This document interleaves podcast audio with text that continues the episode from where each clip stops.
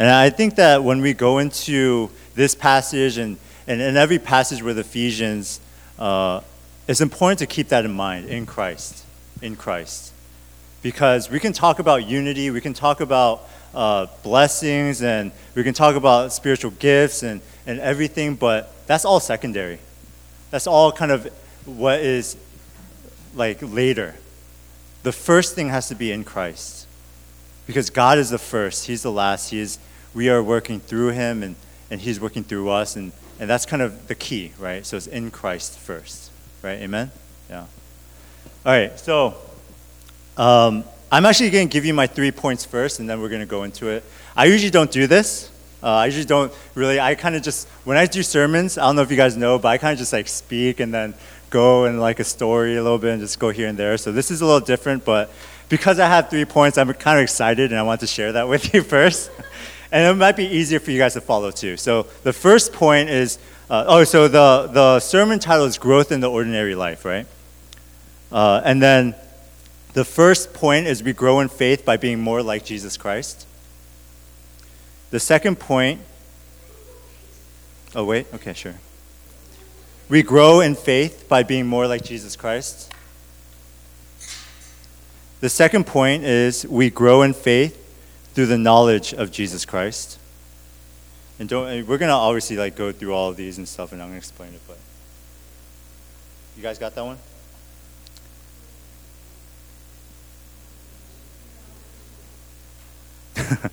yeah. Thank you, guys. And lastly, we grow in faith by not being easily swayed or easily deceived. Cool, cool? Right.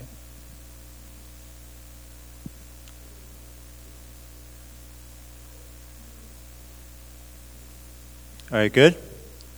If you have your Bibles, if you can open up to Ephesians chapter 4, verses 11 through 16.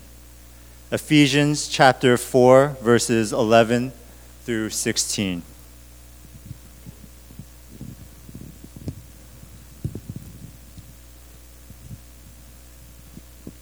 I'm going to read if you could follow along, starting from verse 11. And he gave the apostles, the prophets, the evangelists, the shepherds, and teachers to equip the saints for the work of the ministry, for building up the body of Christ until we all attain to the unity of the faith and of the knowledge of the Son of God, to mature manhood, to the measure of the stature of the fullness of Christ, so that we may no longer be children, tossed to and fro by the waves and carried about by every wind of doctrine, by human cunning, by craftiness, and, dece- and deceitful schemes.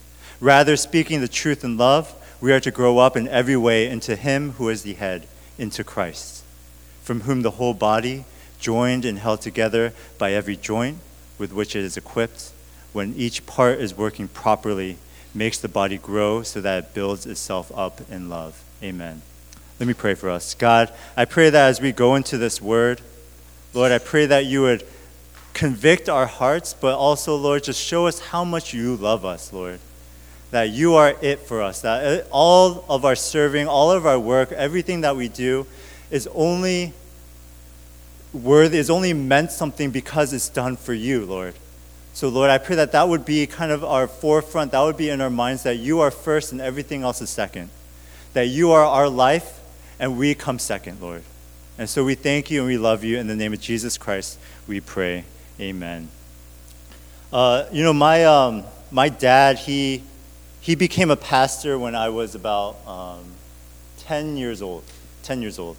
Uh, and it was maybe a, maybe a little bit around that time, maybe a few months after or a year after that, uh, my parents, they started a church. Um, and when you're part of a pastor's family, especially in a small church, uh, you end up doing everything, right? You end up doing everything. And so for me, at that age, and uh, like as I was growing, uh, I ended up being a part of everything when it came to our youth group, right? And it wasn't that I was, I wasn't upset about it. I wasn't angry about it. I was just more confused. I didn't understand why I had to do all of that. I was serving as much as it could physically, but I just didn't understand why. And I kept saying, you know, my dad was the one who wanted to be a pastor. Why am I having to do all these things, right? And my uh, kind of my mindset. And I remember my dad, he came up to me before he became pastor. He, the, the way he asked for, I remember like my kind of permission is he said, um, Danny, because before he was in business and stuff like that, he said, Danny, what do you think if I became a pastor? And I said, oh, okay, that sounds nice. He's like, okay, good. And then that's kind of how it happened, right? And so I was wondering, why, why do I have to go through these things? Why am I going through all of these serving motions? Why am I going through all these things? And the question that was ringing through my head, my, my teenage anthem, was what's the point of me going to church? Why am I going to church? Has that ever been your question? Have you ever thought that? If you've attended church before, if you've ever been a part of a, a college you know, ministry campus, or if you've been part of any ministry or served, have you ever thought, why am I doing this? Why am I here? In verse 11, Paul, he's talking to the church in Ephesus about these gifts that different people have. And he goes on and he talks about, he says, some are apostles, some are prophets, some are evangelists, some are pastors, some are teachers. And, and the reason he lists all these names is not because these are specific categories. He's trying to encompass all of these different gifts that people have. Because we in the church believe that everyone has a gift. Everyone has something that they can give to the church. Everyone has some way that God has blessed you whether that is something big, whether that's something noticeable, or whether that's something small, God has given you something to bless other people, to give to other people, and to bless the church. In verse 12, Paul says, God gave us these gifts so that we can work and serve, so that we can reach the fullness of Christ. Now, what's happening in the church of Ephesus is probably something that actually happened to a lot of us. We serve and serve and serve, but after a while, we forget the point of why we're serving. We forget the point of church. And you see, the church of Ephesus was actually very similar. They were a faithful church. We see in, the, we see in, the, in this book, Paul, he loves them. He cares about them. He says, you are, you are doing so well. But something strange happens, and something different happens. Because, you know, during Advent, uh, Pastor James, he, he went on, he talked about the book of Revelation, right? And I, I loved it. It was, it, was, it was great. It was fun. And for me, it was a wake up call because I hadn't read the book of Revelation in a while. And so I was, I was looking back through it. And I don't know if you know, but in Revelation, Jesus, he writes seven letters to seven different churches. Isn't that kind of cool that he is writing these letters to these churches? And one of these letters is to the Ephesian church. And he tells them this same thing. He says, You are doing very well. I am I'm proud of how well you're persevering. You are doing a, an excellent job. But, but, you have forgotten one thing. You have forgotten your first love. That's what he says. You know, serving is good.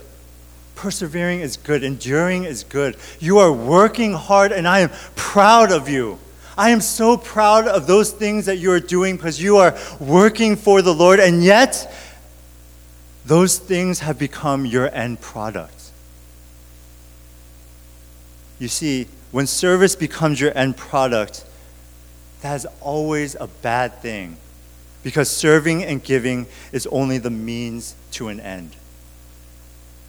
It's a great thing to serve in the church. It is, and you should be.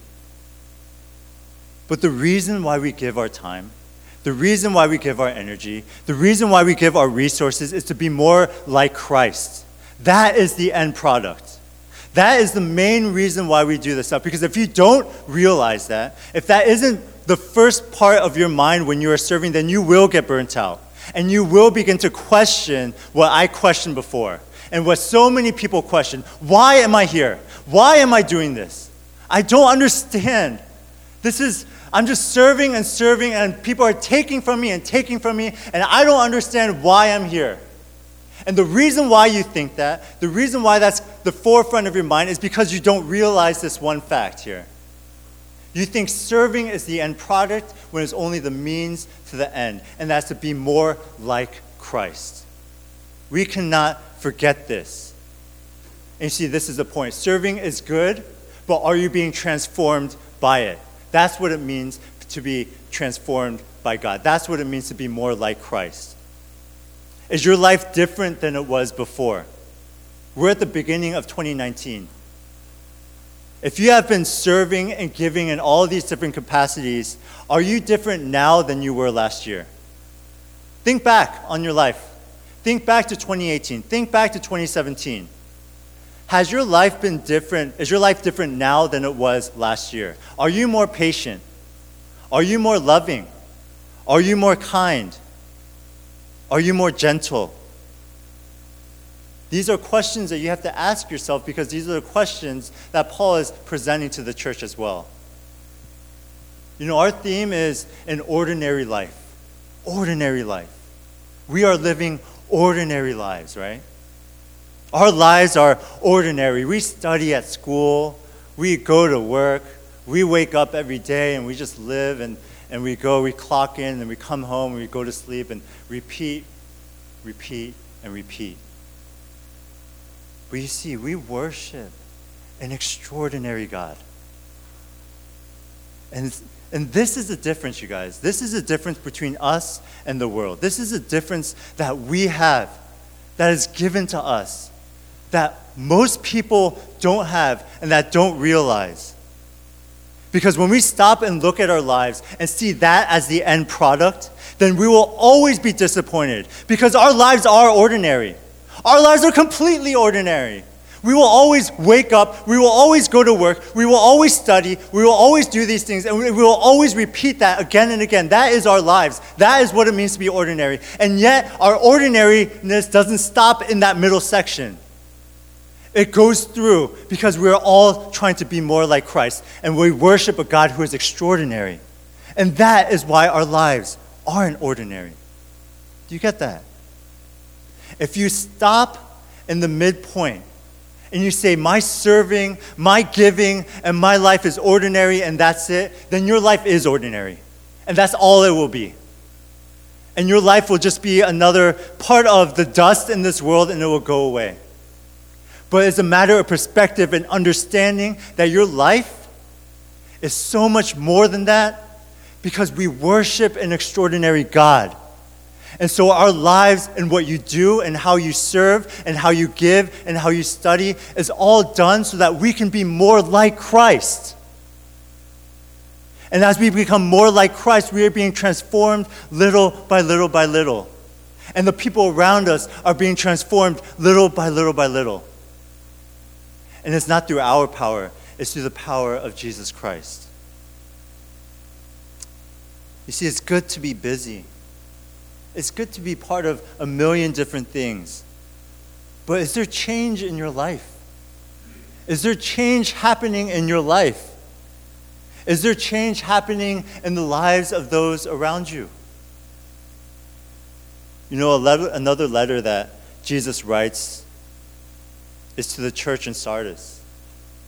And he tells them that they have a reputation for being alive, but they are actually dead. How absolutely scary would that be to get a letter like that from Jesus? You see, they were known as a church that was healthy to everybody else, that was vibrant, that was alive, that was growing. Everyone in that community, everyone who was around them, they were saying, Oh, this church, you should model yourself after this church because this is alive. This church is growing. This church is healthy. And yet, Jesus says, No, no, I know that you have that reputation among everyone else but I know that you are actually dead. What does it mean to have a reputation of being alive? It means people are involved, that they are, are serving in all these different ministries, that the church is probably growing in numbers, that their staff is growing, and all these things. And yet Jesus says, Yeah, I know that it looks like that, but you're actually not. You know, you can be the busiest person at church. You can be serving in every capacity imaginable. and yet not be changed at all. That's what it means to be dead. Your attitude, your behavior, your lifestyle is the exact same as it was last year. You are serving so faithfully in the church, and yet you go home and your life is the exact same. You serve so faithfully in church, and yet your mindset, your lifestyle, the, t- the things that you think, the words that you say are exactly the same as it was last year. You think that you're alive. No, no, you're dead. There is no change. You know, the whale shark is, is one of the biggest shark, is the biggest shark in the world. They average around 40 feet in length. They're over 40,000 pounds. But what's strange about them, and what's strange about a lot of these sharks, is that they're not able to pump oxygen on their own. They need to constantly be moving in order for the water to pass through their gills so that they can breathe. If they move, they live. If they stop, they die. If the people in the church are not changing, if the people in the church are not being transformed, if you, brothers and sisters, are not changing, if you are not being transformed, if you are not growing to be more like Christ, then you see the church that you are in is not a church, it's just, it's just a building.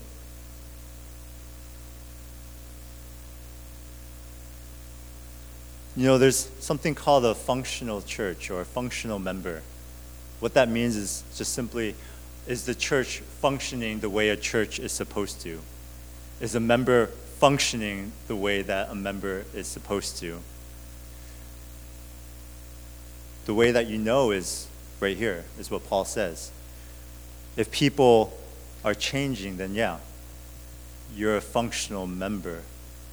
If the church is a church of transformation, of, of lives are being saved, if people are changing, if people are going closer to Christ, then yeah, it's a functional church.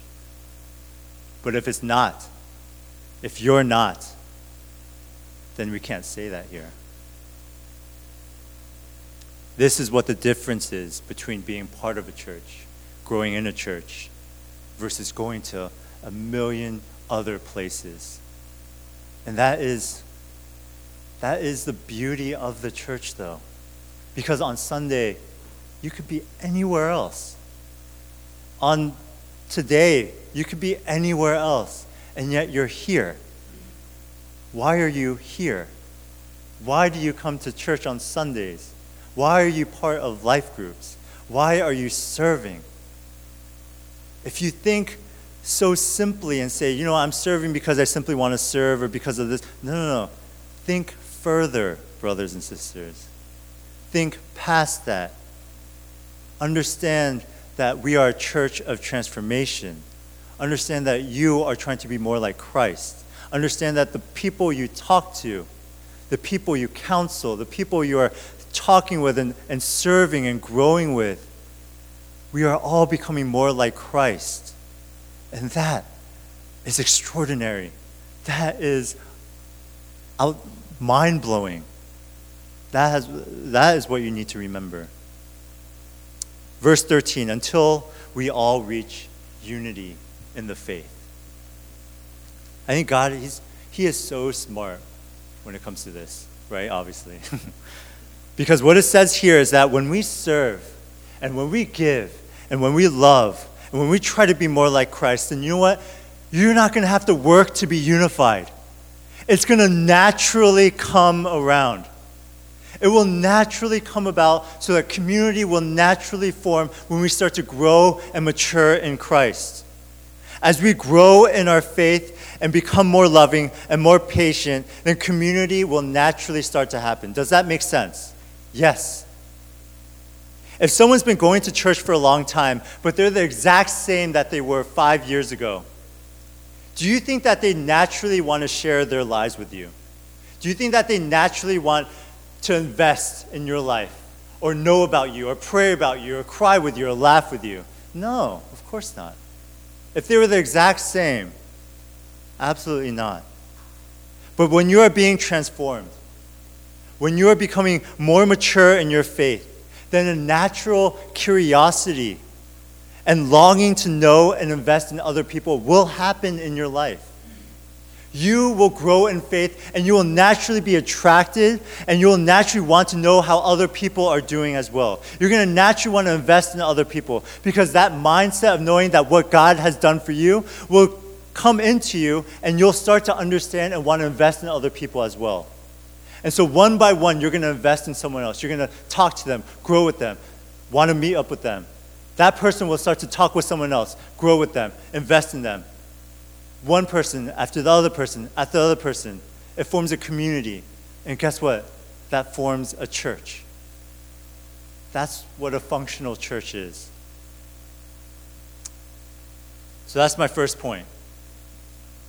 My second point is we grow in faith through the knowledge of Jesus Christ. And so the question becomes how do we reach maturity?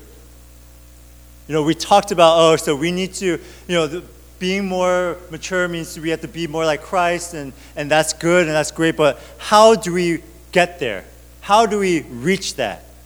In verse 13, Paul says, it's in the faith and the knowledge of the Son of God. In other words, it's kind of simple. He says, you need to know the Bible. You need to know the Bible. The faith and the knowledge of the Son of God is known and experienced through the Bible. And this is important because I know that for I, I do this too. When we read the Bible, a lot of times we skim through it. A lot of times we read it, but we aren't engaged. We kind of go on cruise control. But it says here of the Son of God. When we read, we need to see the entire Bible through the lens of the, of the Son of God, Jesus Christ. Look, when you study for a test, they say one of the best ways to know the material, to really understand the material, is to teach it to someone else, right? Why? It's because you're not just memorizing the facts, you're not just memorizing the tables, you are internalizing the information and teaching it through your own perspective, through your own words.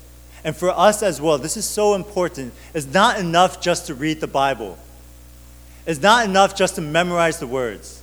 That's all head knowledge. And head knowledge, sure, it's, it's good for some things, but it's not the most important thing. We need to look at the Bible through the perspective of Jesus.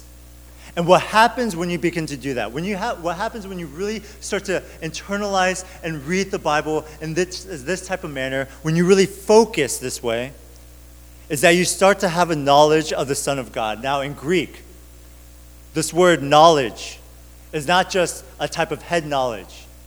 When they use this word in Greek, it's a deep and intense type of knowledge. It's not just from the head, it's from the heart. Paul says in Ephesians 1 I hope that the eyes of your heart become enlightened. Isn't that a weird saying? When I read that, I just kind of, I skimmed through it. I was like, what does that even mean? Like, why does he even say that? Why does he use hyperbole there? I don't, I don't get it. But you see, it's, it's, it means something. When you start to grow in your faith and you begin to read the Bible as how it was meant to be read, then what God says doesn't just enter your head, it enters your heart. You don't begin to just know about God. You begin to know and experience Him. That is the difference. When I was in high school, I, I was always afraid of, of worshiping. Um, I, I, was always afraid of praise, like uh, with raising my hands, with like kind of closing my eyes and, and just lifting my hands, right? I always felt like a hypocrite when I did that to be honest, because I, I know that people they would look at me and, and they would judge me, and I felt like I just felt like uh, I, this is not something that I want to do, and and so it was just something I just never really tried. But one day uh, during high school, I heard someone saying that raising your hands is not is actually not a sign that you are holy or that you're faithful. It's actually the opposite. It's, it's saying that God, I'm weak and I'm actually faithless. So, God, I'm actually surrendering myself to you. God, like I have stuff in my heart and I'm the center of my life right now. So, God, I, I, I'm just going to lift my hands and, and I'm going to act this way because I, I just want to surrender everything to you. I'm going to surrender my pride and my identity to you. And as I was worshiping one day, that thought just clicked in my mind. And it didn't just click in my mind, it clicked in my head and in my heart. And it went in the center of who I was, and it completely changed the way I worshiped.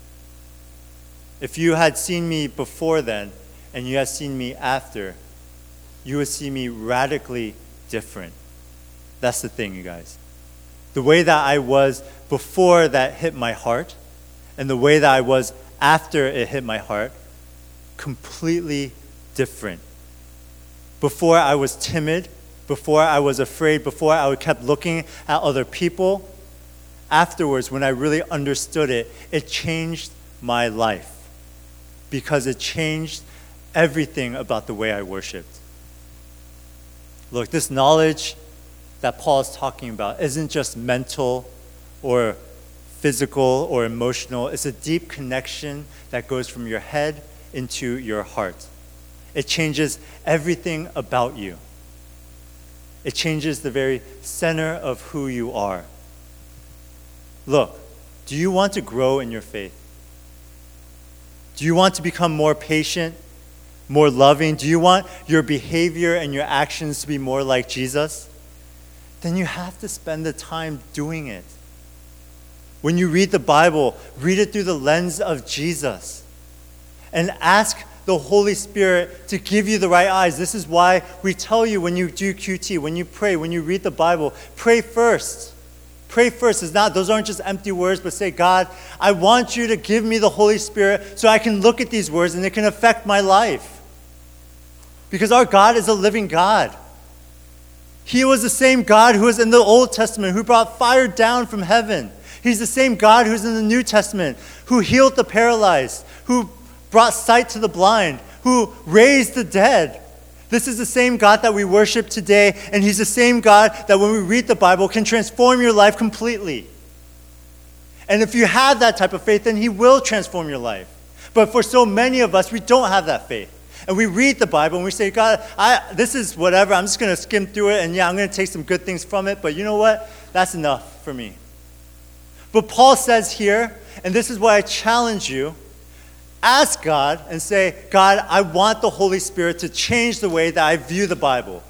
I want you to change the very foundations of my life so that when I read the Bible through the lens of Jesus Christ, that it will change absolutely everything about me. And I guarantee you that if you pray that way, and if you ask sincerely that way, and you read the Bible, then your life will change. It will change the very foundations of your soul. It will change the very center of your life. And the minute you pray that, and the moment as time goes on, you will be able to look back in your life and you will see that you were so different than you were before. Paul says that here. It is in the Bible. And this is what it means to live an ordinary life in Christ.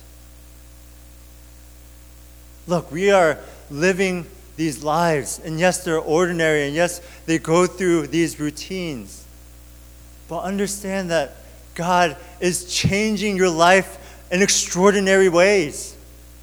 That He is transforming who you are from the inside out. And if you understand that, then your life is not ordinary. But for so many of us, we, we don't believe that.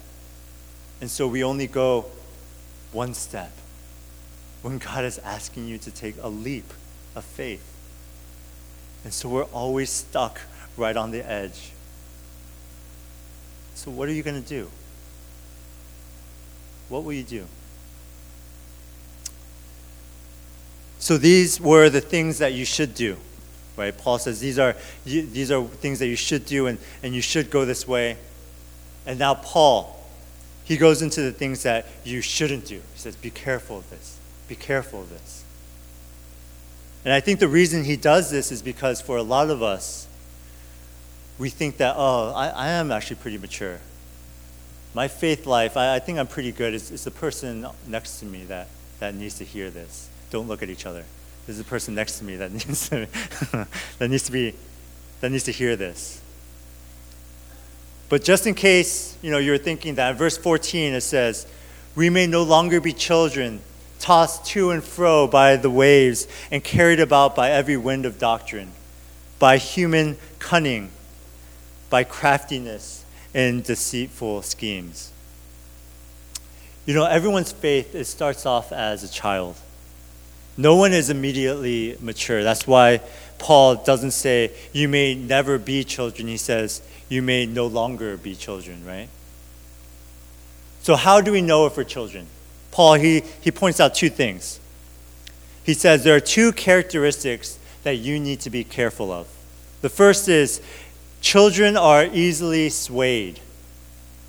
Children are easily swayed tossed to and fro by the waves and carried about by every wind of doctrine. And secondly, children are easily deceived by human cunning, by craftiness, and deceitful schemes.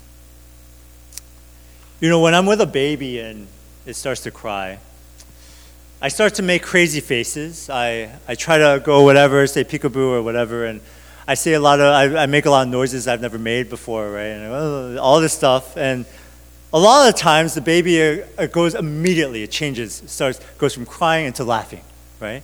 Ah, it a laugh, right? was, was that weird? Sorry. No? Is that, is that not right?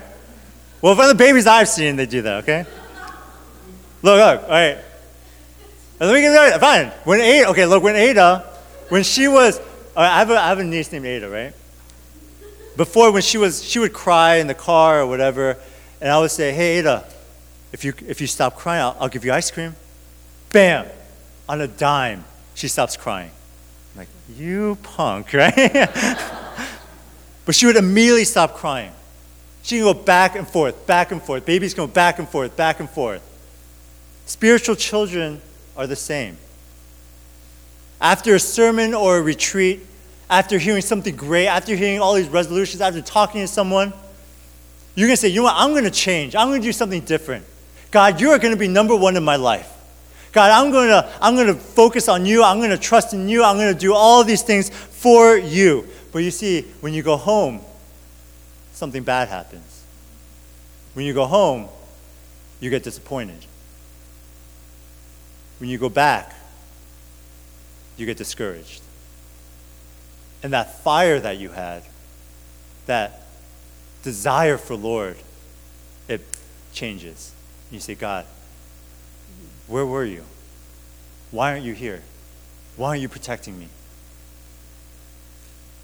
You know, maybe one day, God, He answers a prayer that you have been praying for so long. It's a miracle. Praise the Lord. And you are so happy and you share it with other people. And that's your that's the one thing, that's your praise point. You're going on. You're saying, God, God did this in my life. He has answered a prayer for me. He has done this great thing for me. But next month, he's silent. And there's no word. And immediately you say, God, where are you? God, I, am walking in the wilderness right now. God, where are you? There's no maturity in that. There's no growth in that. You're a child then. You're a spiritual child in that way. Look, we, we always want the easiest way out. We want the reward without putting in the time. We want instant gratification. But the Bible, it says again and again that you are on a journey, that it is not a sprint, that you are not on a small walk, you are on a marathon. But children, they hate discipline, they hate rebuke. They're not completely stable. And you see, children are also easily deceived. You know, I've realized this about children that they either, number one, believe everything that they're told, or they're so stubborn that they don't believe anything that you tell them. It's either one or the other, right? Kids either believe Santa is real and they trust anyone who says anything, or at the same time, kids are so stubborn and resistant to any type of change. And this is what spiritual children are like too. They swing on either end. Either they believe everything because they don't know the Bible and they don't have a foundation of truth, or they believe they know exactly what is right. And they think that what they think is completely 100% without fault. And they will not change. Look, are you spiritually a child? Is this who you are? You know, it, it, can, be, it can be discouraging, but I want you to have, have hope because children grow up. Children grow up. But the only way you'll grow up is to realize how sinful you are. You know, a child, they'll, they'll never say that they are acting immature. Right? I don't think I'll, I'll, I'll, I will never probably ever hear that. But it's only when you grow up and you look back that you realize how immature and lost you were. The way that you will become more like Jesus is to first understand that you are nothing without Him. That is the first step that you need to take. You have to understand the absolute depths of where you were to understand how good God is in your life today. And it's only then, it's only then that you'll be able to serve and love, understanding the big picture, understanding what you need to understand. And that is, I am serving, I am giving, I am studying, I am working, not for just those things, but for the glory of God and so that I can be more like Christ, and so that the people around me can be more like Christ. You are living an extraordinary life, but you have an extraordinary calling. Did I say that right? You are living an ordinary life, yeah? You are living an ordinary life, but you have an extraordinary calling. Our God is able to use even the most uninteresting and hardest parts of your life to change your life. And He is able to change someone else's life so radically that they are completely unrecognizable. Look, we, we serve, and it's difficult, I know. We serve, and we can go to church and we can go to worship, and it's hard, I know, a lot of times. But think back and remember what God has done in your life. Right? Think back and remember what Jesus has done. He was the one who washed the feet of his disciples first. He is the one who chased after you. He is the one who came for your life in exchange for His. And when you remember that, when you realize that your life has such a great meaning, that your life has purpose, that there is a calling on your life that is so much more extraordinary than anything in this world can ever offer you, then you can breathe so easily and you can sleep so well at night because God's hand his holy hand is upon you. So, brothers and sisters, you are not living ordinary lives because we worship an extraordinary God. And His eyes, His mind, His thoughts are on you. So, when you serve, serve knowing that. When you work, work knowing that. When you study, study understanding that your identity is not in your work or your school or whatever. Your identity is based upon the God who loves you, cares for you, is Lord over this entire world, this entire universe, and He has His eyes set upon you. Your life is not ordinary. Let's pray. Look, I want you to pray right now, understanding that these words are not my words, they're not my opinions, they're not my thoughts, these are words of God.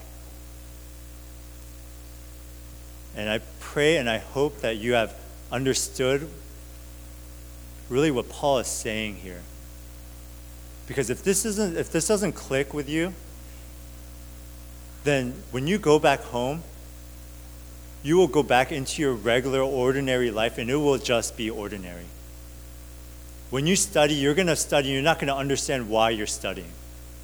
When you're working, you're not going to you're going to work and you're not going to understand why you're working. You're going to be like how I was when I was 10, 11 years old saying, "What am I doing? What's the point of this? Why am I doing any of this?" But when you understand this, then your whole life will change.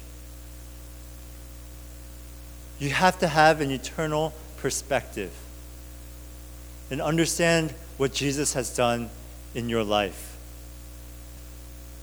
And so for us,